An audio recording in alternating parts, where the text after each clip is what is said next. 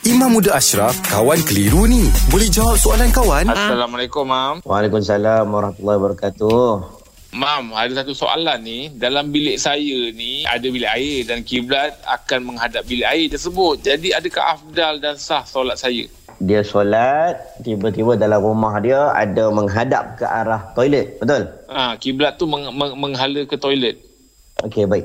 Ah, Sebenarnya benda ini dia ada perbincangan ulama termasuklah sampai kepada bab uh, di Malaysia ni jadi isu berkenaan dengan masjid yang memiliki tandas dalam bilik Tok Imam. Kan? Tok Imamnya bilik belah depan kiblat kan? Dalam tu ada tandas. Ah, Jadi perbincangan ni sampai ke tahap itulah.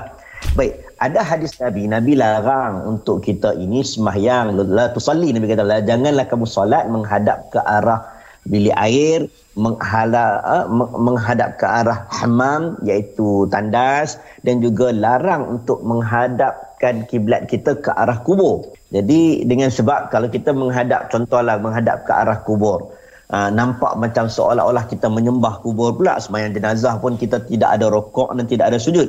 Okey.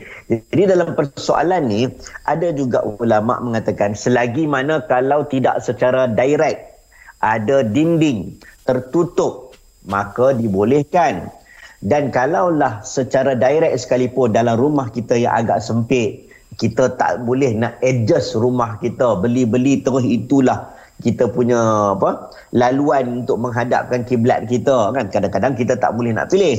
Akhirnya kita terpaksa menghadap. Maka kalau menghadap pun kita tutup dengan sutrah. Sutrah ni bermaksud tutup pintu lah tutup tak dinding ke ataupun sesuatu yang menghalang insyaallah tidak menjadi apa-apa. Kalaulah direct sangat maka ulama menghukumkan ia sebagai makruh.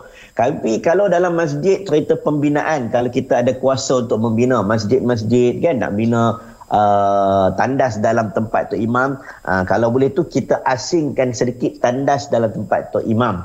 Uh, kerana kalau dibina dengan dinding yang sama sebahagian ulama memakruhkan uh, meletakkan hukum makruh. Jadi dalam bab ni depends kepada kita nak letak uh, apa uh, penghadang ataupun tidak ataupun depends kepada kita kita boleh buat rumah sendiri dengan mengasingkan tandas ataupun tidak menghalalkan kiblat ke arah tandas ataupun tidak tapi kalau kita dah tak boleh nak mengelak kita dah terpaksa menghadap ke dalam ruang tersebut nampak terus tandas paling kurang kita tutup letak sutra insyaallah tidak menjadi kesalahan Terima kasih, Mam. Alhamdulillah. Selesai satu kekeliruan. Anda pun mesti ada soalan kan? Hantarkan sebarang persoalan dan kekeliruan anda ke Sina.my sekarang.